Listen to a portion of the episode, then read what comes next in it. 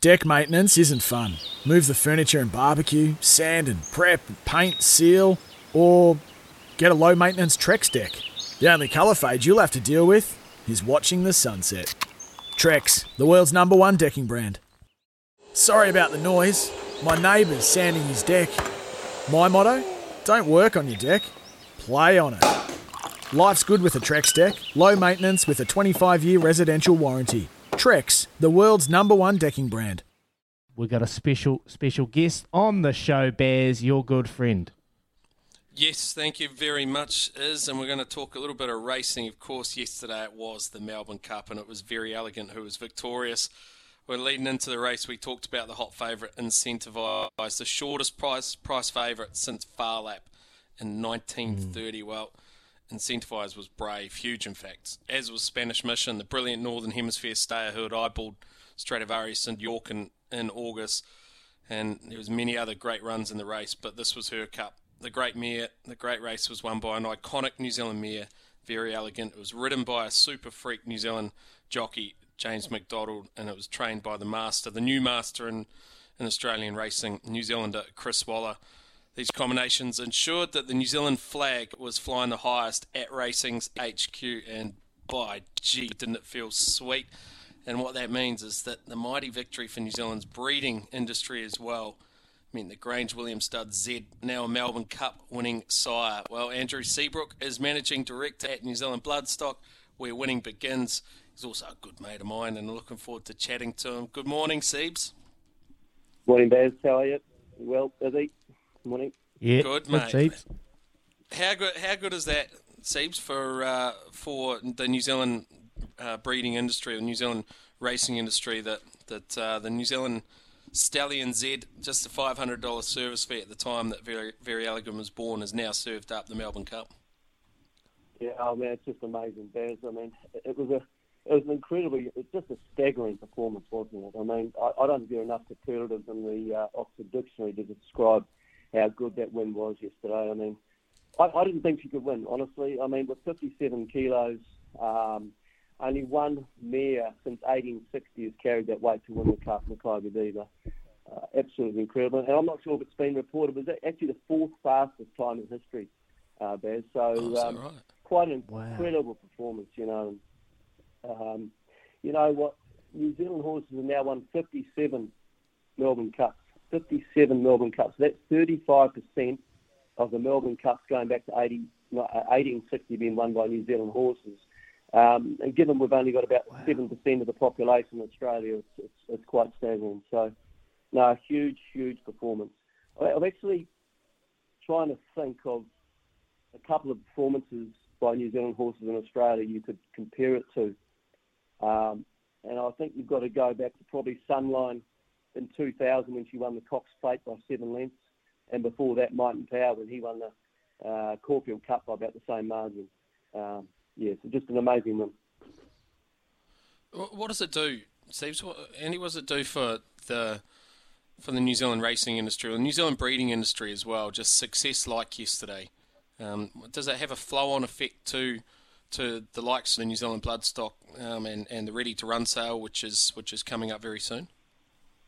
Absolutely, it does. You know, and straight after the race, um, I, I, got texts from from Australians saying, "Geez, go the Kiwis! You know, go the Kiwis!" And I think that they're as happy as we are, uh, because you know the last few years, um, the the Irish and English horses have had their way in the race, and um, uh, there's been a lot of money being spent by, by Australians buying the English and the Irish and the French and even the German horses to try and win the to win the Melbourne Cup. So it's it, it's fantastic that a New Zealand horse has done that. And not only has she done it, she's done it so dominantly. She's beaten mm. she's beaten the best horse in Australia, uh, this Australian bred, and she's beaten Spanish Mission from England, who's world world class stayer. So no, it's, it's going to have a have a, a great run on effect. I mean, um, geez, New Zealand horses have been performing so well in Australia the last 12 months. It's like the good old days where we used to clean up everything, and and um, yeah, I mean it's um, it, it, just it's just going to be great for the yearling sales, and um, just let's hope we can get them here. Huh? Mm. hey, Seeps, is he here, mate? Uh, what is this? What is it about the New Zealand bred horses? How, how do we? How can? What can you pinpoint it to to why we have so success, so much success on the big stage? What do you think it is? Oh, it's a whole lot of things. Is the, it's, I mean, our environment is, is wonderful for breeding these these great staying horses and, and these tough, sound, durable horses that just race year after year. I mean, Verry Elegant, six years of age and, and still at her mm. peak, or you know, just continues to get better and better. So we're just producing these beautiful, sound, tough, durable horses, and and I don't think we should underestimate our horsemen and women either. You know, they they uh, they do they're on the world stage quite amazing, really. Um, of course, it's it, that was um, evidenced yesterday by, by Chris Waller, New Zealand trainer, James, New Zealand jockey. So, um, and you know, we, we just our, our breed of horse just tough, tough breeds, and um, we, we haven't gone down the track. Well, we did for a while, but we, we Australia's uh, um, uh, obsessed with, with breeding speed and speed and speed. Uh, hence, they they've got to go offshore and look for their good staying horses, and um, hopefully this will wake them up a bit more uh, and make them come and buy New Zealand horses even more than they have been doing because they have been buying a lot in England and, and Ireland. But uh, um, yeah, it's got to be good going forward. Nice, mate. Yeah, I love it. I love it. What about J Mac, mate? James McDonald. We've spoken a lot about him on the show, and you know the kind of uh, where he's had to come from to get to the heights of where he's at now, and he had a fantastic weekend of racing. Obviously, four Group Ones over the Victorian Derby, and then heading into the Melbourne Cup. So he's had a wee yeah. uh, fill up in the wallet uh, wise. But um, but what about him as a as a bloke, as a person, and where he's been able to get to from where he's come from, and, and the struggles he's had to endure? Yeah, I mean, it's just uh, it's a great story, isn't it? And he's he's um, he's an amazing person. He, he really is. He's he's that mm. uh, down to earth, good Kiwi country boy that you that you see that had been interviewed on TV. The, the humbleness that that's him. And I, I've got to know him a little bit through, obviously, through Sir Peter Vela, who um, has been a great mentor and friend to him over the years. But no, he's he's now now go down uh, clearly the greatest New Zealand jockey of all time, and and um, uh, even my good mate Glenn Thompson, who rode four Cox plates, will, will admit that. He said he's a couple of years ago, he said he's the greatest jockey of all that New Zealand's ever had. But he's now he's now probably the best jockey in the world at the moment, full stop. Um, mm. But just a great guy. Um, and uh, New Zealand means a lot to him, and uh, you could see the emotion that he displayed yesterday. And he would have been seeking his family back here, and uh, he couldn't get over there to watch the race. And uh, uh, don't worry, he'll always be a, a New Zealand kid. We're joined by New Zealand uh, NZB's Managing Director, Andrew Seabrook, this morning to talk a little bit about the dominance that was Verry Elegant yesterday over in the Melbourne Cup and also New Zealand breeding. Mate, I just want to.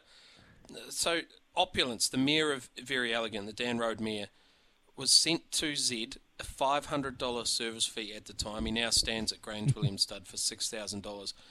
How. Do, just uh, uh, trying to explain to us how someone can come up with that mating, and then yeah, and, and a reason why that mating may may have actually been come about, and what it's yeah, well, it was amazing. I mean, Don Goodman, I think he's 83, so uh, congratulations to you, Don, and to Grange William and the Carter boys, of course. So, so Zed's actually he's actually a beautifully bred horse. He's by Zabeel, and Zabeel has left three Melbourne Cup winners himself, and Zabeel, of course, is by Sir Tristram. He left three or four Melbourne Cup winners as well. So Zed was actually a beautifully bred horse, but but um, uh, didn't didn't perform on the track. But he, he beautifully bred horse, and um, uh, he went to stud. In fact, he, he ended up in Gisborne for a while serving station hacks, um, and, and then he left. Um, he, left a couple of good horses, and uh, the uh, the Carter boys decided to stand him at Grange William stud. In fact, I think he stood a little Avondale as well before um, Grange William. Um, no, it's just a, look, it's just a great story that proves that horses can come from anywhere, doesn't it? You know, it's uh, yeah. And uh, we all, we all love the commercial stallions and, and, and what have you, which which is great. Um, but it just goes to show, particularly in a country like New Zealand, that um, you can get a mare by Danroad, and, and Danroad stood at high view, of course, for, for not much money, and he was a he, he was a useful sire, but uh, I don't think Gilly would mind me saying that you know he, he wasn't that good, he wasn't that great. Um, um, but he was a, he left good um, some good mudders actually. And I, I, thought that track would have been too hard yesterday for for very mm. elegant. Um, but uh, that's how much I know. But uh, no, just uh, just a great story for Zed. Now he's stands for five thousand dollars, and he's getting more mares now, obviously. And um, you know, would be pretty easy to sell a Zed to Australia at the moment, Baz. Yeah, for sure. Yeah, you made a good point there. Great horses come from anywhere. There is a saying in the racing industry that uh, good breeding, uh, good horses come from good breeding, great horses come from anywhere, and that is spot on. Hey, um, mate, you guys have got speaking of great horses, and you've got the ready to run sale coming up. I think November 17 and, and 18. Um, how's how's that looking, and, and how's the catalogue, and, and we expect to find a champion in that in that list of horses. Yeah, I'm sure there'll be a champion come out somewhere out of that sale, Baz. I mean, it's, it's got a great record. It's um, it's an amazing sale, really, but it's uh, different this year, of course, because uh, we can't get the buyers and the vendors uh, to Karaka here. Um, so it's a, a $20 million sale, and we, we can't get anyone here uh, because of the border closure. So uh, we actually have to take the sale down to Hamilton. It's going to be a virtual sale, and at, Te we'll be able to get the Waikato buyers and vendors for that, but there'll be no horses there. So it's it's all a bit new. Um, it can be it's going to be online with um, uh, live bidding and online bidding.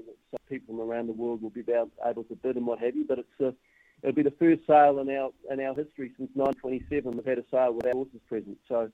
Uh, but actually, we're, we're quietly confident. Um, the feedback's been great. The sales keeps producing good horses, and and um, yeah, fingers crossed it goes all right. Yeah, absolutely. And the the stats that come out of that sale, I don't want to get too heavily involved in it here, but the stats that come out of that sale are extraordinary, aren't they? They are. And I'll throw. I'll just throw one stat at you. So for la- the last six years, there's been 20 Group One wins um, by Ready to Run um, graduates of the sale. 20 Group Ones, and and and and of both Australian sales over that time, time only five. So wow. that, that goes to show you how, how good the sale is. Um, yeah, they, they love buying the Kiwi horses the, the, out of the ready to run sale. I mean, we sort of can't. Uh, people come to the sale, they, they're there for genuine sale. It's not as though we can pass them and and race them for hundred thousand dollars on a Saturday like they can in Australia. So the, the Hong Kong and Singapore, they, they love buying out of the sale. They can buy with confidence, and and the horses are ready made and and and ready to go, as you know, Baz. So. Um, uh, it's a good, it's a great concept that's been working well for us, and it's a sale that's grown over the years to, to be a twenty million dollar plus plus event now. Mate, speaking of sales, we've spoken about it on the show before. The uh, January, there's a big sale in January. Uh, what's what's that looking like now? Obviously, COVID's uh, presented tough times and uncertain times to plan events and plan things going forward. And uh, you've promised us the wee little doozy for myself and Bears, and uh, I've already called it. I'm coming. Uh, the Karaka Millions is is that still going? Is that still going ahead, or what's the plan there? Geez, you put me on the spot here, Izzy. um, no, look, it's, it's um, no, you're definitely coming to the Karaka. Yeah, the Karaka Million is definitely going ahead at Auckland uh, on the uh, what is it, Saturday the 22nd of uh, January. But it's yeah. um, it's it's we, we, we're going to be probably moving the sale to be honest. Um, yep. uh, to, to, to, to March. Um, there's just too much uncertainty at the moment. It's not just the, the mm. internal borders. I mean, at the moment, we can't even have an event here at Karaka. Um, to get a hun- to, to have an event here at Karaka for 100 people or more, uh, we need to be in the green light of that traffic light system. Now, who knows when we're going to be there? I mean, we're not even mm. in the red yet. So internally, with the borders, it's very hard. And also, we'd love the Australians to be here. And they've told us how passionate and they're just desperate to get here to buy the New Zealand horses. So we're going to give them every opportunity we can to get there, uh, to get here for the for the sale. So yeah, we'll be putting the sale off to, to um, March, and um, and, let's hope we can have a have a rip snorter. But no, Karaka Million's still going, and uh, look forward to seeing you there, Izzy. Yeah. What about the investigative journalism from Izzy? He's just got the scoop out of Siebes and New Zealand oh, Bloodstock. I, I, I, was that all right? Yeah, was that all right? I didn't mean to. I was just, I was just heading for a party. I was want to go for a party. yeah, no, I, we we know that we notified the vendors. Um, you know, we've been in discussions with them for the last week or so, and, and uh, notified them by letter uh, yesterday that it was highly likely, highly likely, is sort of you know nearly 100% to be honest, that we're going to March. And um, okay. so, Izzy, you've just uh, yeah, this is the first public announcement in the world. So well done. Wow, that's what we do on Fans and Izzy for breakfast. We like breaking news. Thanks, Steve. Uh, hey, hey, Andy, we're going to let you go in a minute, but um, I guess moving that sale is not necessarily a bad thing. gives gives the horses another couple of months to really furnish and and grow and develop. So that's that's fantastic news, I think. But um, more more to the point, just uh, for those out there that don't know, Andy's been organising. Andy and Sir Peter Vela have been organising a little drop off for dinner for uh, for Flem and myself and, and Sir Peter oh. each night from from the, the DoubleTree by Hilton out there at Karaka. Uh, what, what's for dinner tonight, Seeps? Any um, ideas? Um, I actually haven't checked the menu, Your Royal Highness. So, but um, you know, after I hang up from here, uh, after I hang up from here, I will check the menu and I'll let you and uh, Sir Peter know. Um, but you know, so we got the DoubleTree by Hilton. Just a little quick plug for the DoubleTree by Hilton Karaka, which is going to be opening in February. So our chef is yes. a brilliant chef, and he, he needed to um, to get some, uh, you know, to work out the menu and do a little um, tasting and work out what he's going to be serving for the hotel. So he thought he'd try it out on um, on you boys. So um, yeah, well, no, guinea I'll, I'll, send you through what you, are having tonight, Baz. And would you like any? What, what, sort of wine would you like tonight? Would, would there any preference oh, that you like tonight? No, you, you know what I like, Seeps. Just you know, as long as it's you, you, think, you don't it's wet. Righto, very good. Thanks right. for joining us, good mate. That was awesome. Okay. Thanks, Thanks heaps. The Heartland Rugby Championship. Well, it's getting down to crunch time, is he? It is, mate. There's only one more round to go in this year's Heartland Championship, and due to COVID rule change, there will be no semi-finals. That means first and second will play for the Meads Cup, third and fourth will play for the Lochore Cup. Horowhenua Kapiti currently sitting in fourth place with 23 points, while only losing twice. Their clash this Saturday is a must win with other teams breathing down their neck and they face Poverty Bay up in Poverty Bay too. So that'll be a challenge. We're joined by head coach of Horowhenua Kapiti, Chris Walton. Good morning, Chris. Good morning, Atamari. How are we? Ah, very well, Chris. Good morning to you, brother. Hey, did, quickly, did you have a little fill up on the Melbourne Cup yesterday or what? I did back uh, J Mac Verry Elegant, eh? So uh, I like that. Oh, you know, I was pretty happy with that. Oh, how good, mate! What what steered you into Verry Elegant, if I may ask? Oh, I just like J Mac, and he's a Kiwi, and uh, yeah, I sort of like that horse. So that was a good sign for the week, wasn't it? Great sign. At least yeah. I can have some money for it. Might have a couple of beers up in Gizzy. Good spot up there, mate. Go to the Lone Star, right on the wharf there. You'll have a great time up in Gizzy. Oh, Enjoy that. Hey, mate. we know, we know all the spots, We know all the spots. I know all the spots, bro. The wife's from up in Gizzy, so it's been a wee while there. So enjoy that wee trip, mate. Um, let's chat about your season so far. You only lost twice. You got a, you've had a pretty successful season. You're currently sitting in fourth uh, behind uh, Whanganui, so potentially going to play them in the semi. But you're pretty happy with the season so far? Oh yeah, we're we're we're really happy uh, with it. We were just stoked to get a Heartland campaign to start with, and then um, yeah. you know COVID hit, and then we had a month off. Sort of uh, helped us a bit. Eh? Changed the whole draw around and uh, let us get back into the season. And yeah, no, it was good. Yeah, I like that, mate. I like that. Yeah, we've spoken to a few uh, outfits as well. So the uh, the off season, the wee break gave them squads time to get the chemistry, get their fitness going as well. Have you noticed the the fitness from the lads? Has that been up to scratch uh, from the break coming back into the season and getting it all started again?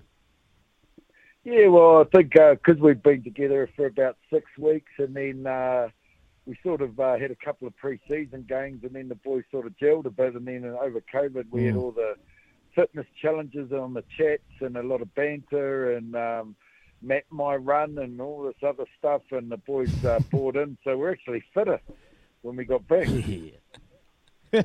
uh, Chris, it's uh, it's Baz here. It's Baz here, mate. Uh, was that a real challenge to be able to navigate through that period with with the guys to just keep them all on task and and uh, make sure that they, they did turn up fit and ready and, and motivated? Well, I've got a really good senior leadership team. Uh, my captain, Ryan Shelfer, is playing his 99th uh, Heartland game this Saturday, and um, you know he, he he's a good uh, he's got a good team around him, and I think for Heartland Rugby, it's like how much the boys enjoy it, you know, and how much they enjoy being around the team and the boys, and and and as I said, you know, we had this really awesome. Uh, we had a couple of trips in pre-season, and it was a really good uh, bit of whanaungatanga there, and then. Uh, it, it, you know, not everybody bought in. Of course, it wasn't perfect, but a lot of people did, and they were really uh, yeah, looking forward to wearing the jersey and representing Horowhenua Kapiti. So it wasn't as challenging as I thought it was going to be. Actually, uh, they, and when we came back, you know, everyone was just fizzing for it. So yeah, no, it was good. Mm. So Chris, is that is that sort of your style of, of coaching as well, mate? To uh, to really lean heavily on, on your leaders and, and encourage them to drive the drive the side forward.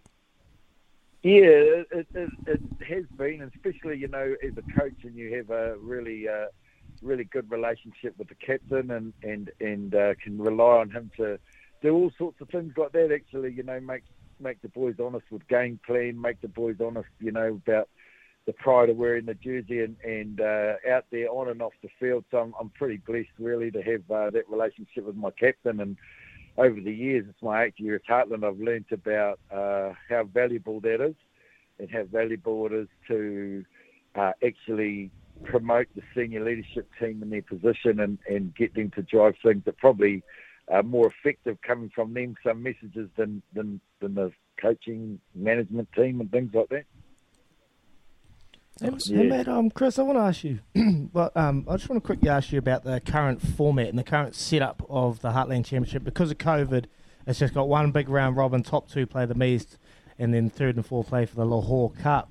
How do you see going into next year? You, did you like the old system when they had split um, kind of divisions in one place for Lochore, one place for the Meads, or would you like to see one whole division? Because after watching this year, and there's been a lot of hype around the Heartland Championship, it's been awesome to watch. Like teams are are getting a lot better, and you're seeing the smaller, you know, the smaller provinces with your East Coast getting their first win over uh, for for many years, and you know yourselves like Horowhenua Kapiti up about the top, Whanganui they're about thereabouts, North Otago.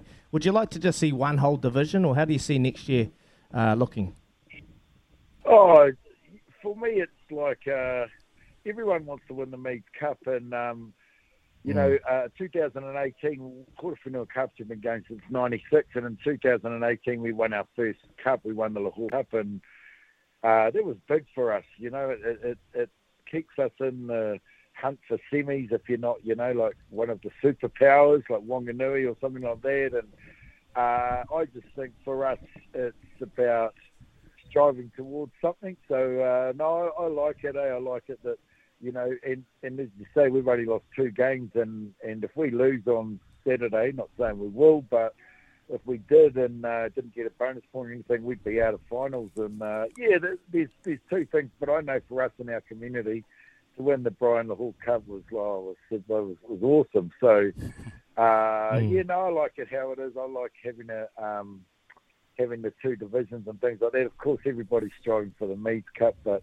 if you miss out and, and I suppose uh, with all our players and family giving up so much, you know, like a lot of travel mm. and a lot of time away, and and you know, I've got a lot of young players with young families, and that to to still have something to strive for, uh, I think is good. Yeah, nice, nice, love that. Chris Walton, he's the head coach for Horowhenua Kapiti, mate. We're going to have to let you go, but all the best this uh, Saturday against the Poverty Bay up there in, in Gizzy uh, go very well, and we look forward to seeing you in that Lochore Cup final, mate.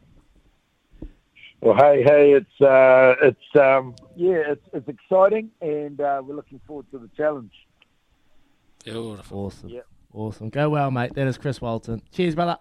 Izzy, there's a really interesting story that um, Trudy talked about in her news that's kind yep. of come out this morning regarding Carl Hayman. Um, mm. Did you overlap with Carl Hayman at all? No, he was gone no. after the 2007 World Cup, wasn't he? Um, yeah. And you're not that I old. school with him, actually. Oh, did you? Yeah, yeah. He was uh, a couple of years older than me at King's High School down there. Played cricket with him. He was in our in our uh, second eleven in the early stages. Oh, wait. Did you play second eleven? No. Is that what you just said, sir? Well, I went and watched second. Oh, my right. Brother was, my brother was playing in it. oh, sad. Oh, sorry. Oh, you are. That is. Lined them up there, poor mattress. Mattress.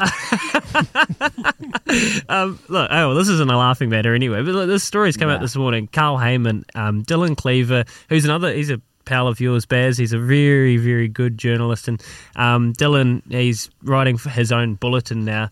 Uh, that you can go check out. The Bounce, and he previously was at the New Zealand Herald for years, and he's written about dementia and concussion with rugby mm. players.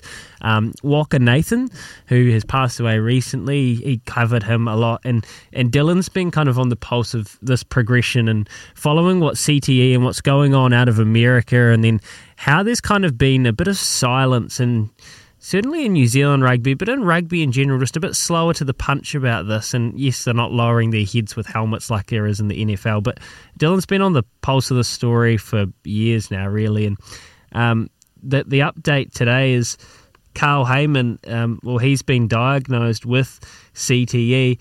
He was obviously, well, he actually was one of the highest paid rugby players in the world when he went to France post that World Cup, and he was one of the best props in the world. Um, but yeah, he's had a shocking diagnosis after extensive testing in England, and you can read all this more in detail. I'm just going to go over a couple of the, the key points and, and let the lads kind of react. And we are all just kind of hearing this for the first time, but you can go and catch this all at the Spinoff if you want to read it. And I encourage everybody to do that to get the full extensive um, um, uh, understanding of what's going on. But he's had brain scans and um, he has been diagnosed with early onset dementia and probable chronic traumatic um, a word that's far too long for me, better known as CTE, and it's a progressive brain, condition which has been strongly associated, as I said, with NFL players and other sports around the world. Um, there's been t- lots of links with CTE and depression.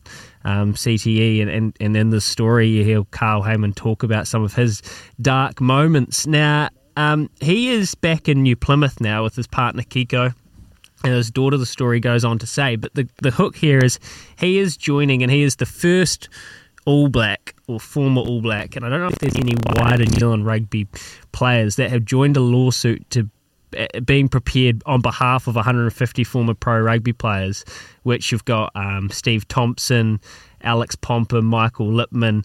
Uh, these guys that have played lots of tests for England and Wales and other Northern Hemisphere nations. It's a landmark lawsuit that's claiming that rugby's governing bodies namely World Rugby, failed to protect players from the risk caused by, concussions and sub-concussions, which is really the key here, despite being armed with the knowledge and evidence to do so.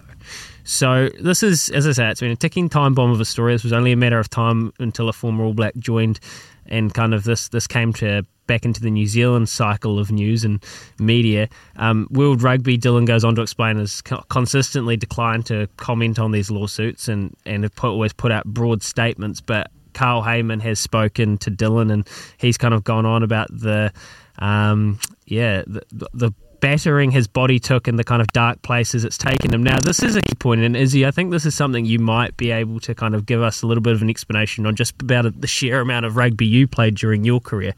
He emphasizes in this story that it was not concussion, but the sheer volume of subconcussive hits that concerned him. So Carl Hayman played close to 450 first class or professional games over 17 years. And that body of work is what he says is 100% what's contributed to his dementia, early onset dementia and CTE. And it's those, and so subconcussive hits, it's kind of not necessarily the time you get knocked out or the, the time that you obviously are concussed. It's just the persistent, constant banging of your head when you put it into a scrum yeah. or in a ruck. And that's what he goes on to kind of explain. I think that's a, a really key point is to World Rugby, have they been armed? And they say they have been armed with this knowledge that that's not been good for the brain, and they've let it go on. And just one other point before I hand it over to you is um, that uh, the ACC law in New Zealand. So this this there is no legal avenue to take action against New Zealand rugby due to the ACC law in New Zealand that offers no fault insurance for personal injury and removes the right to sue. So that's the lay of the land. That's kind of just a bullet point of the summary, and I do encourage everybody to go read that story. But Iz, I'll chuck it over to you for your initial reaction, bro. Yeah, look, um, I'm I'm shocked, but I'm, I'm not surprised. I, I think this is probably the only start of what's going to eventuate from this. And I spoke to Bears off air about it, and I said, look, this is this is a part of the the problem. Was back then there was that whole stigma going around of of when you were a rugby player back in those days. Like having a headache, having a little bit of blurry vision, you didn't want to show weakness, so you didn't want to show weakness, and it wasn't ever ever spoken about. Many a times when I started my career, I got knocked out. I got knocked out plenty of times, and then I went on the next week to play again because there wasn't that study or there wasn't that scientific evidence. It was only just really starting out to showcase the onset um, uh, occurring problems that you have from being concussed and, and the problems you you you receive later in your life from all those heavy knocks. So I think this is only going to be the start, and I, I hate to see it, and I, I feel like there's going to be a lot more. And there's been a lot of uh, things happening in the NFL at the moment, with the biggest, obviously, topic at the moment was Aaron Hernandez, and he obviously murdered. He was a New England Patriots uh, tight end. He obviously had a very successful career, played with the one and only Tom Brady, and he went on and, and, and had problems with his CTE and, and things like that, and obviously made the decision and changed who he is as, as a person. Um, but back to Carl, mate. Like this is, yeah, this is a pro- a problem. Uh, look, the thing I have is, we we all play rugby, and, and we all know the the challenges that we're, we're going to get to, and then the whole thing I'm trying to pinpoint is just like, you, how do you, how do you change like you know the tackle technique? There's been a lot of things about tackle technique, uh, about the high ball, protecting players. But the thing is, rugby happens so, so quick, and your head and, and things and parts of your bodies are going to get put into uh, positions in, the game where you're going to be vulnerable. You're going to be vulnerable with what you're trying to do. You're going to get things. So, ha- for me, it's like, how do we change the game, or how do we. Um, how do we change things? And, and, and I think World Rugby and New Zealand Rugby, they're in a tough position because technically you can't really change the game or you can't change how people are going to tackle when you're running 100 miles an hour and you they're saying you've got to per- get your body into a perfect position. Nothing is perfect out there. So it's a tough situation. And I know the um, the rules and, and the protocols they've got in place now, they're outstanding, but it's it's reactive now. It's reactive. They weren't really proactive and, and we're going to see a lot more cases coming out from, from these previous players. I feel for um, for Carl Hayman and his family. And like I said, there's a number of players. Steve Thompson, World Cup winning hooker over in England, he's struggling at the moment. He can't even remember the World Cup final. So um, yeah, it's it's a tough one. I I don't know what the outcome's going to be if if they are able to like. Bears, I don't know what what does come from this from the players. 150 players um, suing World Rugby, and you know you've been an athlete and, and you've you what's your take on this, bud? Well, I think first of all, uh, what we should acknowledge is what is CTE, and, and CTE is mm. there's uh, I think there's four stages of it, and they include um, short-term memory problems, depression, aggressive tendencies, explosivity, and and also you know you've got some executive function issues as well, and then it sort of progresses through, and those they, they start to compound themselves those um, those issues, and then it can lead to suicidal thoughts and and um, ultra aggressive outbursts as well. So look, there's and then can actually end up in, in um, Parkinsonism as well. I think um, where that affects some of your physical movements, and I think the life expectancy of those who suffer from CTE is not overly um, attractive.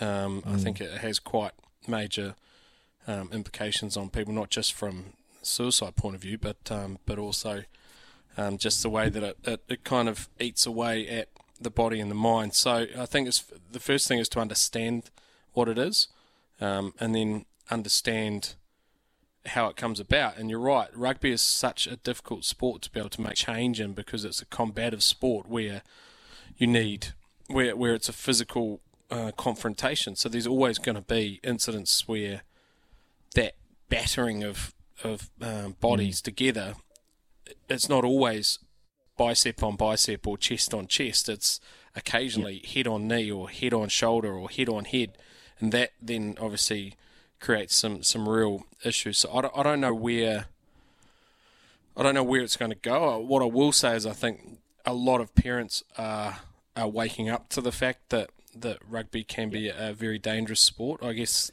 yeah. the best thing well one of the things with professionalism is that you are getting athletes who are sculpting their bodies to be able to handle a lot of those blows.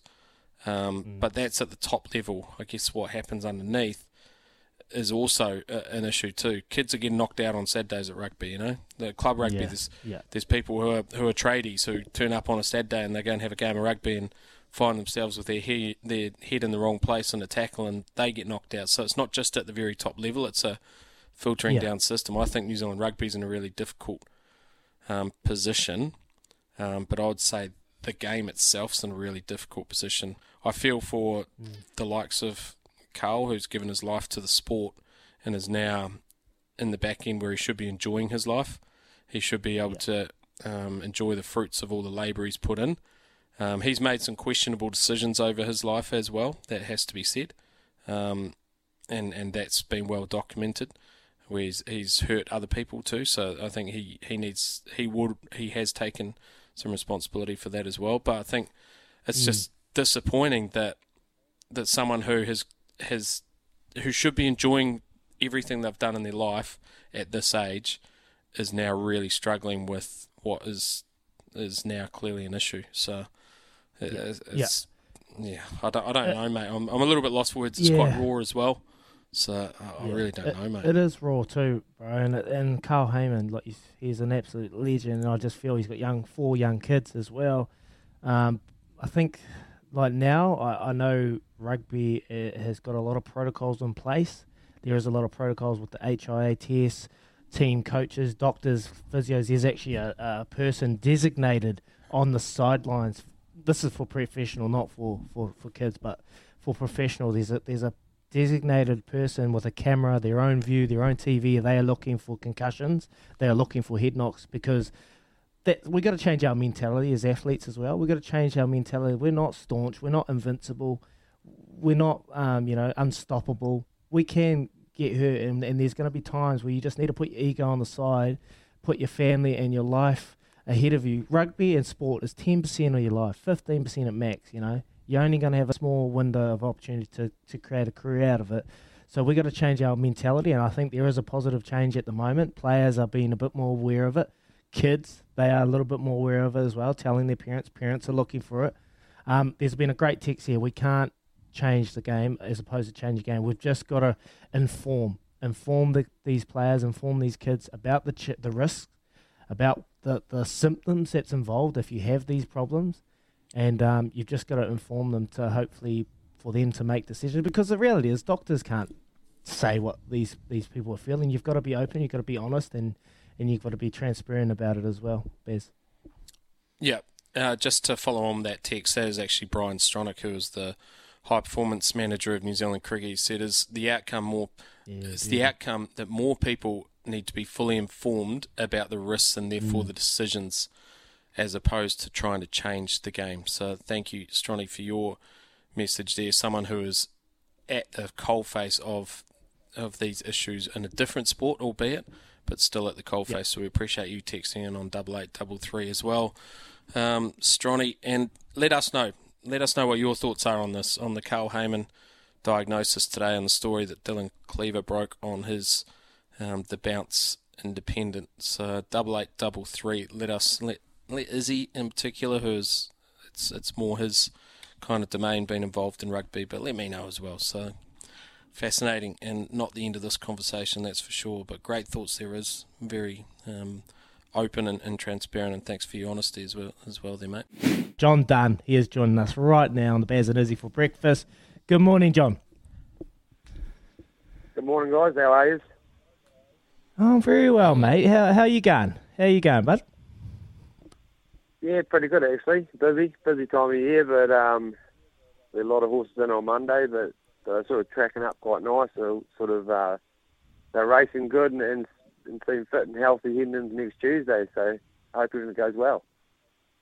Yeah, looking forward to next Tuesday, mate. And uh, you had a pretty successful another Kaikoura Cup under the under the belt for Classie Brigade, mate. How's she? How's the, how's the horse going? Yeah, he's great. Yeah, really good. Uh, getting the third cup. He's sort of he's been a great old horse. He's um, getting a bit old in the tooth now, but he's still going probably better than he ever has. Um, Manners have always been great. He's always steps and put, puts himself in a good position. But um, he's definitely finishing off the race as well, and he's he uh, pulled up from Monday great. So yeah, he's got a big big chance. Hope he just draws the front, draws come out this afternoon. So hopefully just draws the front line so he can use that um, good stand start balance again to put himself in a good position. Yeah, what would that position be for you, mate? What would be the per- perfect position going into next week's Tuesday Cup week? I'll have to be honest. I got on um, Self Assured last last year, paying four bucks. It's a classy, classy harness horse, and uh, um, what would be the perfect position for you, mate? Yeah, like you say, Self Assured he's definitely one to beat. He, he sort of went really good at Ashburton, but um, last year, unfortunately, I drew the second row. Sort of the start was a Mm. shocker, so it took me out of get go. Um, so yeah, big thing for us is just hopefully we can draw the front line and sort of get up. He's sort of horse he, he races on the speed a lot better, so um, sort of lead trail three fence. So I'd be wrapped with any of those positions. Johnny Dunn, Baz McCullum here, mate. Hey, um, thirteen dollars seems pretty pretty generous then if you're able to draw a nice number out of the ballot, wouldn't it? Yeah, definitely. There's like um, he's, he's like yeah, he's good going good. Like he, he ran self assured to a nose at Ashburton two weeks ago, and then um, he won won on Monday the Kaikoura Cup. So he's definitely well, he's great each way bet. Um, def, definitely a great place bet anyway. All right, beautiful each way all day there for thirteen dollars. Thank you very much on Classie Brigade. What about your uh, your trotting star, mate? Sundees Son. How's he going ahead of the big trot? He's really good. He's really good. He's in great form. Just as a funny race the other day, he raced at Kaikoura as well. He ran third. Um, he got beaten by a very good horse Muscle Mountain, but the sort of race didn't sort of pan out the way it suits Sundees Son. They sort of walked around, they just sprinted up the straight. Um, I had to go wide on the bend on a fast last quarter, so but he still hit the line well. He's pulled up great. Um, he, he'll be looking forward to the two miles on, on he doesn't race Cup Day, races show day only in the Dominion. But he, he's got a great two mile record. So um, yeah, couldn't be happy with the way he's sort of going into the race. Well, I was watching the Melbourne Cup yesterday and uh, seeing the horses when they're doing going around the the, uh, what is it the bird cage. They're going around the bird cage and they're getting the, the feel of the crowds and, and getting a bit more. I'm seeing some horses reacting really well, some horses not reacting too well to the crowds. No crowd this year. No crowd at, obviously on, on Tuesday at Addington, the first time ever. So it's going to be a sad, sad day. But watch it on TV. Do do the horses and yourself is it going to are they going to react any different or, or how how will they approach that without having any crowds there? Yeah, probably horse, horses probably um, like you say, some can get a bit upset by the bigger crowds and, and not Mm. quite run it run it good, so uh, get get a bit worked up prior to the start. Um, most of ours are pretty good, but like as drivers too, like especially going Cup Day, the crowds there, you just get the adrenaline running a fraction more. You know, it's a big big dance, and um, yeah, so it's disappointing. All right, it's going to be a different different atmosphere. It was a bit like Kaikoura Cup, Kaikoura not having it at Kaikoura this year. We had at Addington, no crowd. Like you sort of go to Kaikoura and they- they'd be packed in the middle of the track, and um, people come far away, like especially for that one day out. So um, it wasn't quite the same same feeling, but um, it is what it is this year, unfortunately. So just have to. Uh, Oh, he seems to have dropped out at an opportune oh, time. No. You're kidding. You're Oh no. kidding. There was our pacing An for Burgess option. tip. Johnny. Oh. Johnny Dunn. Do you reckon that's a Ah, move? he's gone. Do you reckon that's- no, he's It um. must be called silent. He's Is he's. that the horse silent? Okay. Is it a cryptic clue? Forget Smithy's cryptic crosswords. We've got them here. Hey, uh, it's uh, is he'll be down. You know Woodend Beach. They have the training. Um, they trade down there, and, and there is a little bit of sketchy service towards the beach. But great to catch up with John, who is a very good driver.